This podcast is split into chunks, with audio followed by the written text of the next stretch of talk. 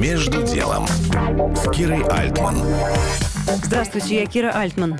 Начиная с 24 февраля я задаю моим собеседникам в эфире два вопроса. Первый. Как вы живете сегодня? Чем конкретно себя поддерживаете? И как говорите с близким кругом? Стало ли больше нежности, сентиментальности в ежедневных встречах и прощаниях? Отвечает композитор Александр Маноцков, на чьем концерте я чудным образом оказалась.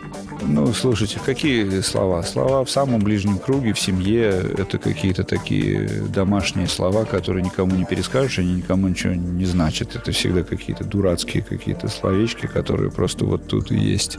Просто всякий раз, когда сейчас... Вот я езжу туда-сюда, да, каждый раз, когда я уезжаю там от жены и сына, они волнуются. Вообще, они, скоро ли они меня увидят?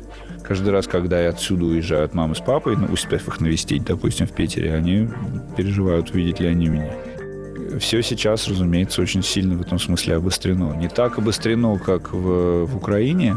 Вот эти люди, конечно, когда я переписываюсь со своими родными, которые в Украине, господи, слава богу, что хоть человек ну, вообще отвечает. И это такое всякий раз облегчение, что то, что мы в нескольких тысячах километров, э, не должно освобождать нас от обязанности сострадать.